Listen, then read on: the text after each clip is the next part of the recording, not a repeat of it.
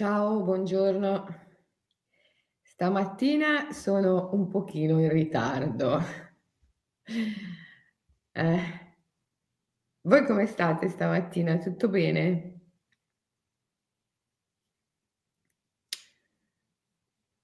Tutto bene? Sì? Io tutto bene. Ho la gatta che praticamente è all'ingrasso. Lei in questo periodo dell'anno, quando viene l'inverno, non fa altro che mangiare e dormire, mangiare e dormire e diventa tre volte quello che è d'estate praticamente. Poi a primavera dimagrisce. Non so se succede così anche ai vostri animali, però con la mia gatta è così. Oggi volevo parlare di creatività. Perché? Perché la creatività è la prima delle carte del drago immaginale. Le avete le carte del drago immaginale? Eh? La prima carta è proprio la creatività. E quando ti serve creatività quando ti serve di vedere le cose da un altro punto di vista, allora ti viene fuori questa carta. Questa carta, eccola qua, la numero uno. Non so se la vedete perché essendo che sono lucide, magari riflettono. Questa è la carta della creatività, la numero uno, ed è associata al leopardo bianco, il leopardo delle nevi. Eh, è un animale a cui sono molto affezionata, beh, insomma, diciamo che sono affezionata a tutti gli animali, ormai anche ai ragni, a tutti gli animali, anche alle cimici, sì, anche alle cimici, però al leopardo delle nevi in particolare. È, è veramente una creatura meravigliosa, il leopardo delle nevi, la lince bianca, il lupo delle steppe, sono tutti animali che ci siamo dati tanto da fare per aiutare, contribuire, dare il nostro piccolo contributo alla loro salvaguardia in Siberia. E infatti i primi anni in cui eh, facevamo il viaggio nell'Altai a Ukok, sapete, è ormai da molti anni che noi facciamo eh, due viaggi all'anno in Siberia uno è eh, nelle regioni del lago Baikal, dove andiamo a incontrare gli sciamani buriati, come per esempio Alexei, lo sciamano fabbro che vive sull'isola di Olkon, e l'altro viaggio lo facciamo in Altai, al confine tra la Siberia, la Mongolia, il Kazakistan, la Cina, dove c'è l'altipiano di Yukok, che ospitava questa popolazione misteriosa, ospitava, poi erano nomadi in verità, ma lì sull'altipiano di Ugo loro si recavano sempre, sto parlando degli sciiti, per seppellire i loro morti, eh, guerrieri, sciamani, capi tribù, venivano sepolti a Ukok. E infatti Ukok è questo grandissimo altipiano dove a perdita d'occhio non si vede altro che steppa, laghi, fiumi, torrenti di montagna, laghi che poi hanno acque colorate di colori incredibili, rosso, viola, arancione, perché ci sono delle alghe, delle erbe e anche il terriccio, il terriccio della steppa è tale per cui dà queste colorazioni. E e lì non c'è altro modo da arrivare che non sia o con dei camion speciali, sapete questi overland con le ruote altissime, o a cavallo. E noi tutti gli anni puntualmente, a parte quest'anno che non abbiamo potuto perché la Russia ha chiuso i confini per via del Covid, ma tutti gli anni puntualmente sempre siamo stati lì a cavallo. Quindi prima facevamo una, e faremo ancora, adesso appena si potrà, la settimana a Koshagach, che è proprio al confine tra la steppa, eh, tra, tra il mondo civile e la steppa sconfinata, tra la civiltà e il nulla. Ehm, e lì eh, ci sono veramente sciamani potentissimi, ancora totalmente autentici, come quelli di cui parlo nei miei libri, Profumo della Luna, Discorso alla Luna, Svetlana, Kazimir, i protagonisti delle mie favole di potere, come le ho sottotitolate, ma perché gli sciamani stessi le chiamano così. Gli sciamani sciamanizzano attraverso lo storytelling, la narrazione, il mito, per cui le loro sono sicuramente favole di potere che contengono delle chiavi narrative capaci di cambiare poi la sostanza, la realtà del, della vita di chi le ascolta. Beh, in questo caso di chi le legge perché si tratta di libri, Il profumo della luna, Il discorso alla luna. E, ehm, bene, eh, dopo una settimana con Svetlana Kazimir e gli sciamani della luna a praticare rituali, consulti individuali, noi sempre affrontiamo questo grande viaggio a cavallo che dura un'intera settimana e durante il giorno stiamo a cavallo, appunto ci muoviamo, durante la notte ci accampiamo in questa steppa sconfinata, magari vicino a un torrente eh, e, ed è bellissimo, non ci sono altro che aquile e marmotte a Ukok e poi i Kurgan. I Kurgan sono le tombe appunto degli sciiti, questa antica misteriosa popolazione sciamanica dove si dice vi fossero le Amazzoni, si dice che i greci abbiano preso da lì il, il mito delle Amazzoni.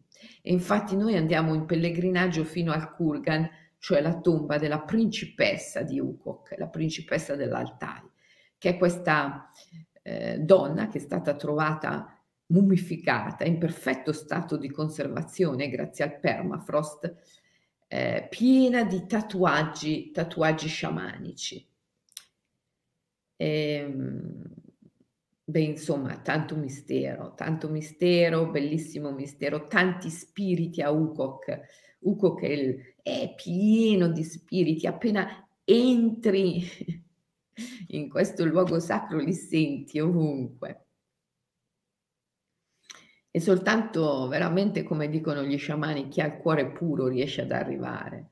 E per questo noi prima di, di fare il viaggio facciamo rituali anche di purificazione con gli sciamani a Kosh, a. E, ehm, bene, vi ho, vi ho parlato della steppa, vi ho parlato degli sciamani per arrivare a parlare di creatività, che è la prima delle carte del drago immaginale e per parlarvi del leopardo bianco. Eh, quelle sono zone dove vive il leopardo bianco, dove vive la lince delle nevi, dove vivono i lupi delle steppe, eh, che noi, come vi dicevo, abbiamo contribuito un pochino a salvaguardare perché ehm, i, le persone che ci accompagnavano in questo viaggio, che ci accompagneranno ancora, eh, sono di origine kazaka, ve l'ho detto, Uco che è al confine tra Siberia, Kazakistan, Mongolia e Cina. E questi kazaki, quando li abbiamo trovati noi, incontrati noi, eh, facevano i cacciatori di lupi, addirittura accompagnavano i russi benestanti che venivano da Mosca, da San Pietroburgo, alla caccia al lupo. Eh, che figuriamoci, noi abbiamo fatto di tutto per cercare di eh, convertirli, per spiegare loro che eh, quanto il lupo fosse eh, un animale sacro da proteggere, e, ehm, e che la caccia non può essere praticata dall'uomo attuale perché è completamente in uno stato di coscienza differenziato, non è più il primitivo che viveva in uno stato di coscienza non duale, per cui uccidendo l'animale uccideva con lui una parte di sé e faceva il viaggio octonio, il viaggio nell'underworld che poi aveva un ritorno. Ma allora tutte le cose erano immortali. oggi, oggi la nostra civiltà ha portato in essere la morte e la separazione tra l'uomo e la natura, tra la cultura e la natura. Per cui oggi che l'umanità, che la specie umana si trova in uno stato di coscienza dualistico, uccidere il lupo non è una buona idea. E così, e così gliel'abbiamo cercato di spiegare. Insomma, lo sapete che oggi questi mandriani kazaki, li chiamo mandriani perché quando non accompagnano le spedizioni come la nostra, o come era una volta la caccia al lupo, adesso non lo fanno più, ma quando non accompagnano le spedizioni fanno i mandriani di yak.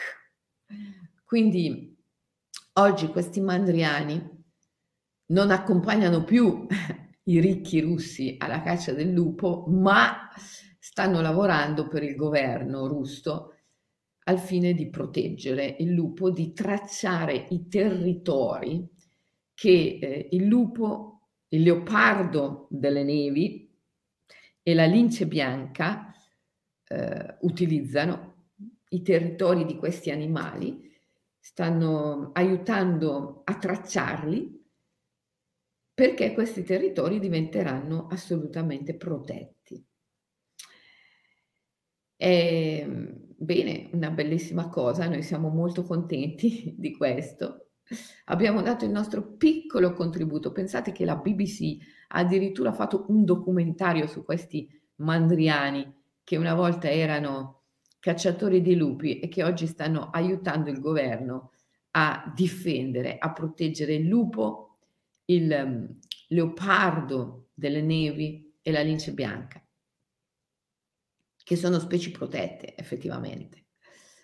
Eh, è bello, io ho una storia col lupo molto, molto sentita, eh, perché il lupo esiste anche qui, in Svizzera, e recentemente ho fatto la mia battaglia insieme a tutti coloro che ci credevano, che volevano difendere il lupo qui in Svizzera, perché mm, c'è stato un referendum con il quale si è votato contro la revisione della legge sulla caccia, una revisione che avrebbe consentito ai cacciatori di poter abbattere più facilmente il lupo e altre specie protette. Abbiamo votato contro, abbiamo vinto, la legge è stata respinta e quindi in Svizzera i cacciatori non potranno uccidere il lupo eh,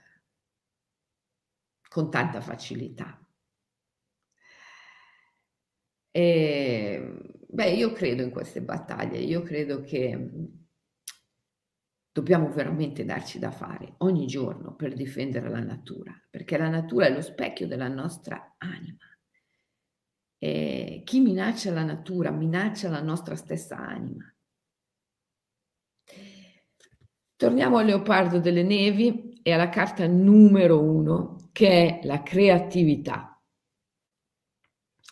La creatività è un potere straordinario al quale dobbiamo abituarci a fare ricorso. Essere creativi significa essere nella relazione con la natura, perché le grandi idee, le ispirazioni provengono dalla natura, non dalla mente quando tu produci delle visioni, delle idee che sono visioni, perché poi eh, ogni idea, ogni pensiero è un'immagine. Se tu provi in questo momento a pensare a qualcosa, qualsiasi cosa, in modo consapevole, prova a pensare proprio adesso a qualcosa in modo consapevole e ti accorgi che produci un'immagine. Non puoi pensare a qualcosa senza produrre l'immagine di quella cosa. I pensieri sono immagini, le idee sono immagini. E come dico spesso, l'umanità attuale vive in una grande confusione, vive nella illusione che l'individuo sia il produttore di queste immagini, come se i pensieri le idee fossero un segreto del nostro cervello, un prodotto del nostro io. No, sono immagini. Gli antichi usavano una parola per definire queste immagini, eidola. Eidola voleva dire immagini simulacro. Queste immagini sono immagini simulacro di dei, dei. Le idee sono simulacri di dei, dei. I pensieri sono spiriti e ci sono due categorie di spiriti e di dei. I falsi dei, i falsi spiriti e gli dei di natura, le idee naturali. Creatività vuol dire unirsi alle idee naturali, non alle false idee. Le false idee sono i falsi eidola, le false immagini sociali che sono ampiamente diffuse. Diciamo che in genere la comunicazione di massa. La comunicazione di massa è fatta apposta per diffondere le false idee, le false immagini. Poi ci preoccupiamo delle fake news, ma questo è, è l'ultimo e dovrebbe essere l'ultima delle preoccupazioni, perché le fake news sono la punta di un grande iceberg di eh, falsità, che è tutto il processo mentale al quale gli individui sono sottoposti.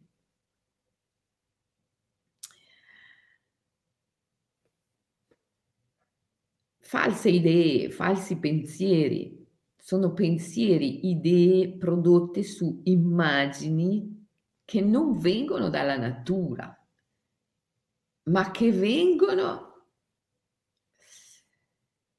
dalla cultura. Ora, è vero che la separazione cultura-natura è una separazione artificiale, che non esiste in verità.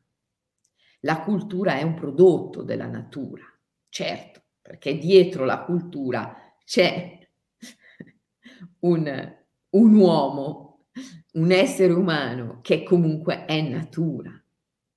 Ma in questo processo, il processo attraverso il quale a partire dalla natura l'uomo produce una cultura, è un processo che passa attraverso una manipolazione, una eh, aberrazione, una alterazione una alterazione delle idee originarie. È come se eh, nell'uomo ci fosse una sorta di specchio deformante, perciò ciò che arriva dalla natura viene poi in qualche modo deformato, trasformato. Quando produce la cultura, la cultura ehm, riflette la natura in un modo deformato. E queste sono le false idee, i falsi pensieri, una deformazione delle immagini originarie. Potrei farvi milioni di esempi, ma che so, l'infero che è diventato inferno, il Tartaro, una volta esisteva solo quello, eh, ai tempi di Omero esisteva solo il Tartaro, l'infero, e tutti si andava lì, buoni, cattivi, tutti si andava nell'infero, perché esisteva solo quello ai tempi di Omero. Poi è venuta in essere la separazione tra bene, male, giusto, sbagliato, cioè è venuta in essere la morale. La morale che è tutto quell'insieme di valori sui quali si costruisce la civiltà, moderna, che poi è eh, un insieme di valori eh, utilitaristico, cioè finalizzato al potere, al controllo. Quindi la morale utilitaristica ha come fine il potere, il controllo. E viene in essere ad un certo punto nell'umanità, in tempi recenti, all'origine della nostra civiltà, eh, che poi si fonda su questi valori morali. Il bene, il male, il vero, il falso, il giusto e lo sbagliato, che sono una deformazione, sono una deformazione del ritmo dell'estetica naturale. La natura è bellezza, non è bene, male, giusto, sbagliato, vero, falso. La natura è bellezza e la bellezza in natura non ha un opposto perché il brutto non esiste in natura. Questa bellezza ha un ritmo, ha un ritmo intrinseco, una melodia. La deformazione di questo ritmo, di questa melodia, è la morale umana. È una deformazione perché è una separazione. Mentre nel ritmo, nell'armonia della bellezza naturale non c'è nulla di separato, c'è una ciclicità continua. Eh? Inverno, primavera, estate, autunno, inverno, primavera, estate, autunno, inverno, primavera, estate, autunno, una ciclicità continua vita, morte, rinascita, vita, morte, rinascita, una ciclicità continua. Eh, nella morale umana questa, questa ciclicità non esiste più, c'è la separazione, c'è la rottura. La morale è separazione, è rottura. Il bene da una parte, il male dall'altra, la vita da una parte, la morte dall'altra, separati. Ecco, ehm, quando le immagini, i pensieri, le idee provengono da lì, da questo mondo moralistico della separazione, che è il mondo della mente umana, non siamo in un processo creativo. Non siamo creativi, siamo vittime siamo vittime del condizionamento, della matrix, di una sorta di realtà virtuale che l'umanità ha portato in essere ai fini del potere, del controllo. La matrix, la realtà virtuale, che si fonda sui valori della morale, sui valori discriminatori della morale utilitaristica che ha come fine il potere, questa realtà virtuale è, è una grande ipnosi. È una grande ipnosi e fin tanto che sei dentro lì, sarai sempre vittima, non riuscirai mai a raggiungere una vera realizzazione. Hai voglia, hai voglia di fare i corsi, il coaching, il counseling, la psicoterapia, la, la meditazione, lo yoga, il reiki e chi più ne ha più ne metta. Hai voglia di fare percorsi ma se tu stai dentro la Matrix e fin tanto che sei dentro questa realtà virtuale, è, è un autoingannarti continuo e costante questo tuo praticare percorsi spirituali o percorsi terapeutici o percorsi di formazione per cercare di stare meglio, per cercare di realizzarti, per cercare di raggiungere i tuoi obiettivi.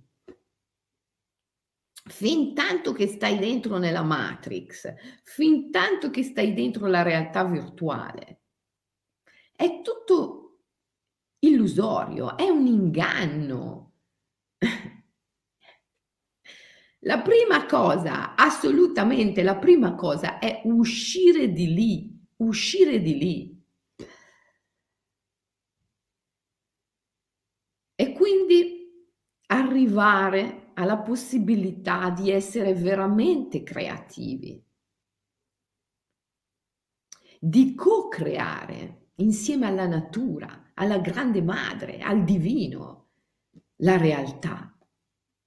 Questo lo puoi fare solo uscendo dalla matrix, dalla realtà virtuale prodotta dalla mente attraverso i valori della morale utilitaristica a scopo di potere. Devi uscire di lì. Devi ritrovare i valori della bellezza l'esperienza estetica. Come ha detto Dostoevsky, la bellezza salverà il mondo. Verissimo. Però Brodsky, poeta, quando ha ricevuto il premio Nobel, gli ha fatto eco, ha detto Dostoevsky disse la bellezza salverà il mondo. Peccato che per il mondo sia troppo tardi. Per il mondo è sempre troppo tardi, ma il singolo individuo ce la può sempre fare.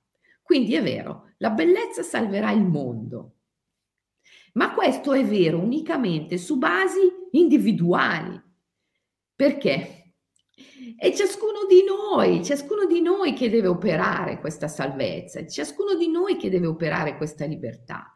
Poi, liberandosi, ciascuno di noi libera anche il mondo, perché il mondo è indubbiamente negli occhi di chi lo guarda. Quindi, Ciascuno di noi ha una responsabilità tremenda, grandissima. Questo è anche il libero arbitrio. La responsabilità di arrivare alla libertà e di liberare insieme a se stessi tutta quanta la natura, l'anima, il mondo. Questa è la creatività, questa è la vera creatività. Liberarsi dai valori della morale utilitaristica che sono stati prodotti allo scopo del potere e ritrovare i valori dell'estetica, che sono valori naturali.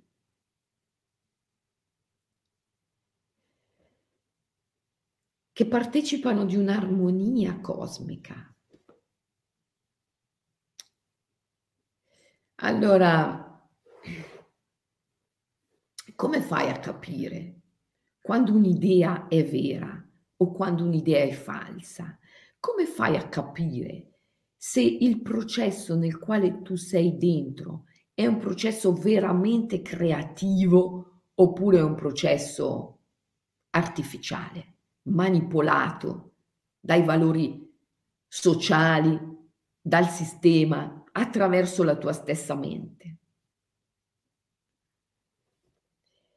Come fai a capire se sei in un processo creativo veramente libero? O se semplicemente pensi di essere libero? E in verità stai praticando magari uno yoga, la meditazione, un percorso eh, di psicologia oppure un percorso di spiritualità, ma in verità non sei affatto libero, in verità non stai veramente andando da nessuna parte. Come fai a comprendere la differenza?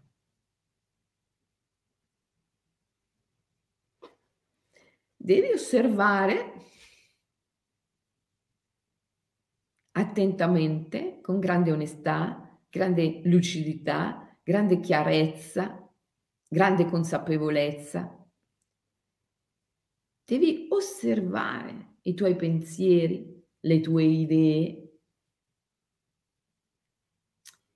e vedere cosa c'è dietro queste idee. Se ci sono dietro dei valori moralistici, sei in un percorso condizionato.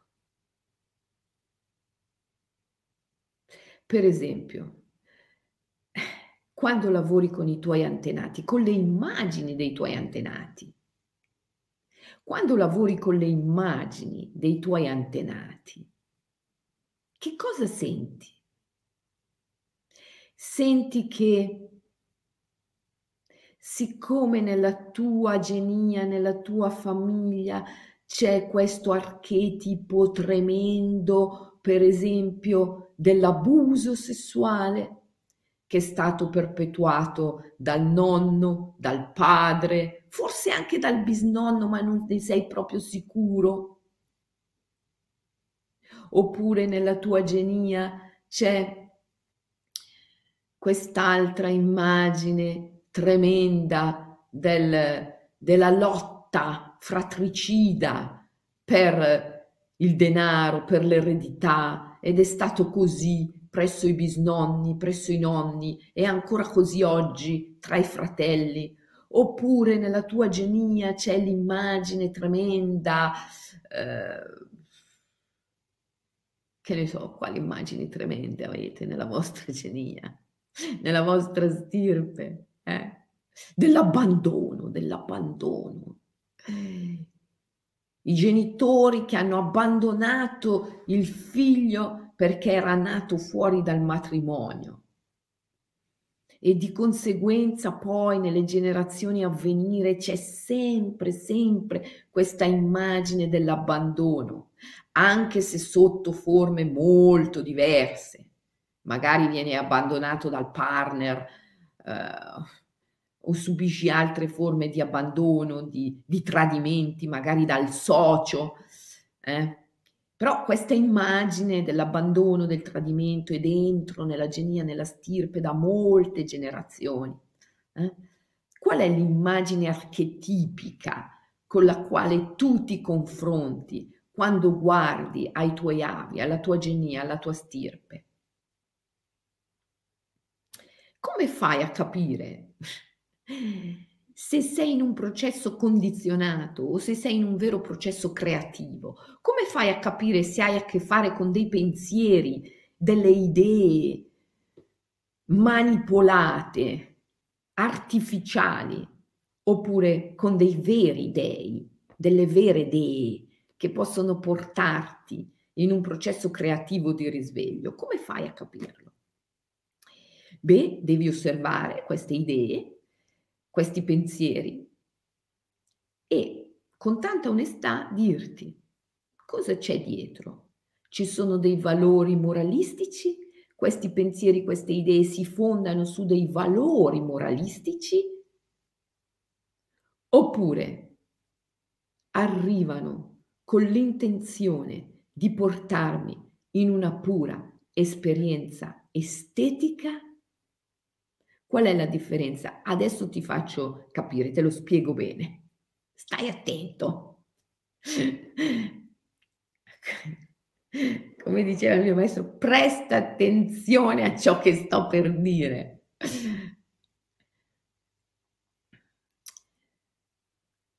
Se quando tu stai evocando queste immagini, le analizzi le filtri attraverso le categorie mentali del bene e del male, del giusto e dello sbagliato, del vero e del falso, sicuramente ti trovi prigioniero della Matrix, ti trovi nella realtà virtuale. Questo ti succede tutte le volte in cui hai un atteggiamento mentale di questo tipo.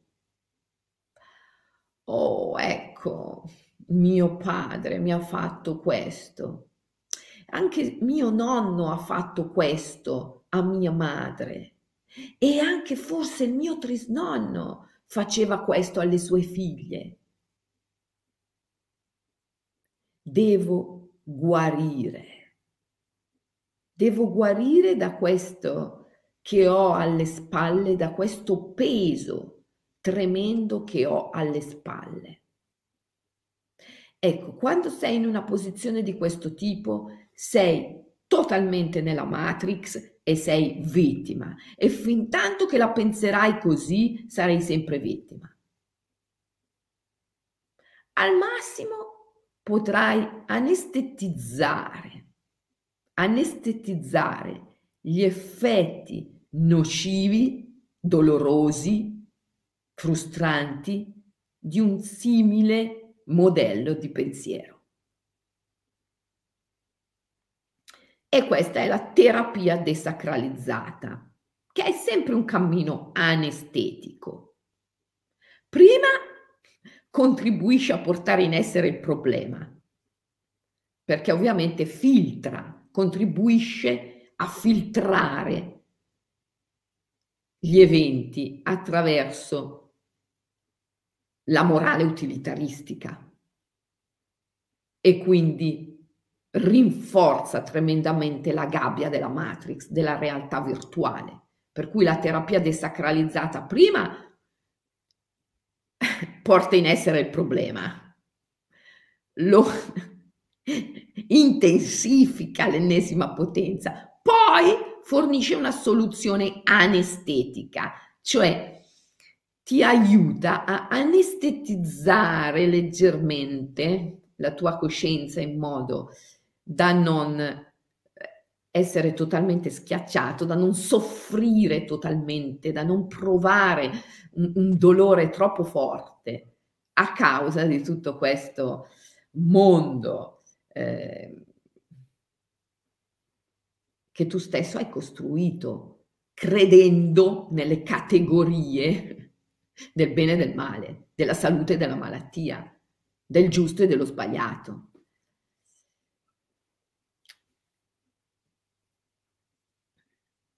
Se invece, osservando tutte queste immagini, guarda mio padre, guarda mio nonno, guarda il mio bisnonno, guarda la mia bisnonna che faceva la zoccola e ha avuto diversi figli e li ha abbandonati tutti. Guarda la mia vita adesso se vivo continuamente l'abbandono e non giudichi. E prendi tutte queste immagini e le porti al di là del bene e del male. Riesci a portarle al di là del bene e del male. Riesci a sentire la luminosità, il sacro, la poiesi, la poesia che c'è in tutte queste immagini. La vita è mito, perché la vita è poiesi. La parola poiesi in italiano vuol dire creazione dell'anima, ma anche poesia. La vita è poesia. Ecco perché ha sempre un spessore drammatico, ma drammatico nel senso antico, greco del termine, non nel senso di dolore o sofferenza, drammatico nel senso di emotivo, emozionale, la vita è piena di pathos, è piena di emozione, perché la vita è poesia.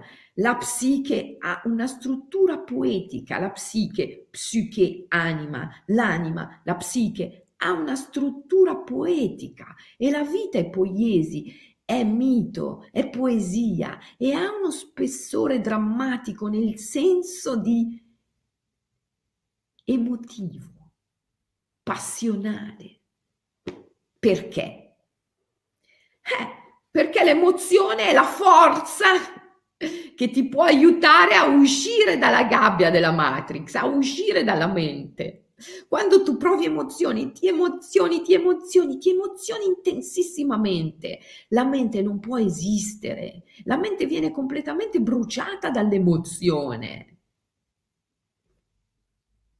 La vita è mito, è pathos, è emozione, perché l'emozione è la chiamata stessa dell'anima a uscire dalla mente, a uscire dalla matrix, a uscire dalla gabbia. Ma se tu filtri gli eventi attraverso la morale utilitaristica,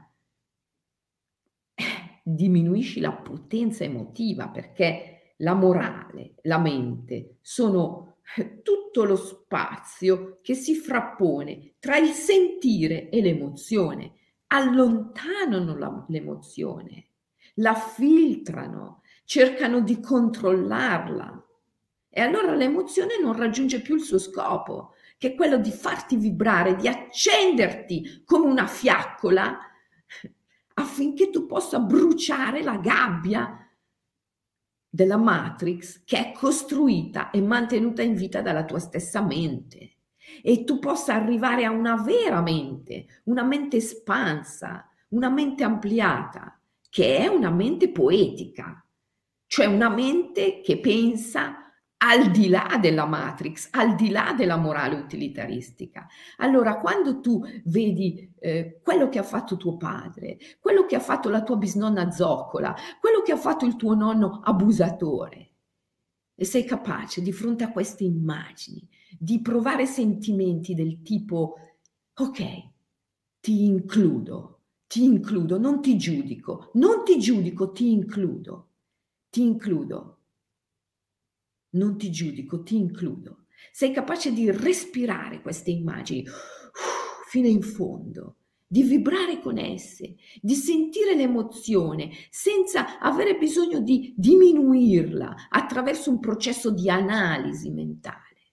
Quando sei capace di darti, di offrirti a queste immagini, quando sei capace di offrirti alle emozioni che queste immagini portano, senza cercare di filtrarle, di diminuirle attraverso il processo mentale, allora sei nell'esperienza creativa, sei con il leopardo delle nevi, che è il tuo spirito guida, sei nella creatività pura sei con le grandi idee, le vere idee, gli dei naturali, non i falsi dei della morale e della mente. Sei nell'esperienza estetica. Allora puoi veramente realizzarti, perché puoi creare qualcosa di nuovo che non è mai esistito prima e non esisterà mai dopo. Puoi fare una vera, pura esperienza creativa che è sempre vincente in questo mondo sempre vincente, puoi veramente realizzarti. Io penso che nessuno possa insegnare a qualcun altro a essere un poeta, a essere creativo. Perciò io non credo in tanti falsi guru che oggi, ahimè, vanno anche per la maggiore, che pretendono di insegnarti a essere vincente senza passare attraverso una sana ribellione ai valori della morale utilitaristica sui quali si fondano i processi mentali del condizionamento.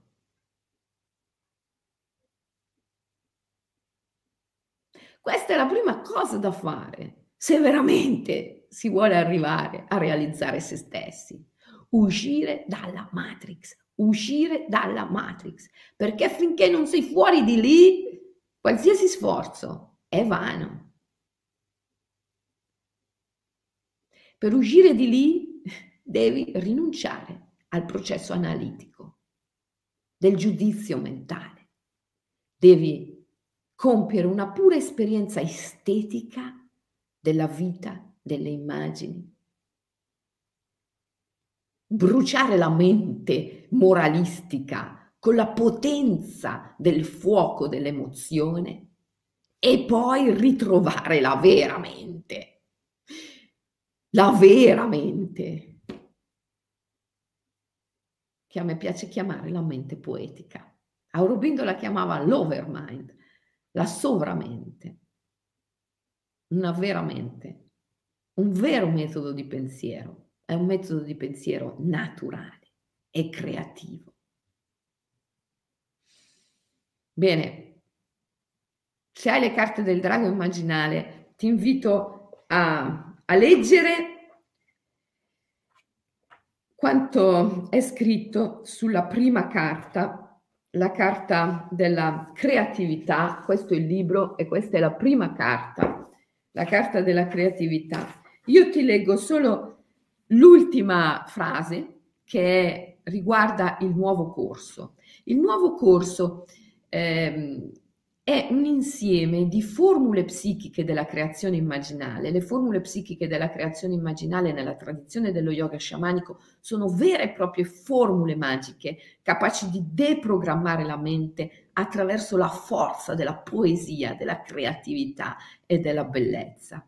E tutte le formule magiche che sono in questo libro hanno anche l'obiettivo di aiutarti ad arrivare a un nuovo corso, a fare il grande passaggio, il grande salto evolutivo al quale siamo chiamati oggi. Allora, ti leggo questa formula psichica della creazione immaginale che riguarda la prima carta, la creatività e il leopardo delle nevi la custode, il custode della neve e dei leopardi. Oggi vincente è chi è puro come la neve e deciso come il leopardo. Purezza e decisione si ottengono andando oltre la mente, che è paura, annusando l'aria, respirando più forte, L'ossigeno è una metafora della fede. Respirare di più è avere più fede. Questa formula ci dà tantissimi spunti di riflessione. Respirare di più è avere più fede. L'ossigeno è una metafora della fede.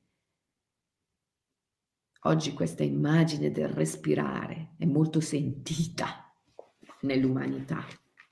Perché non c'è fede, perché si è perduta la fede.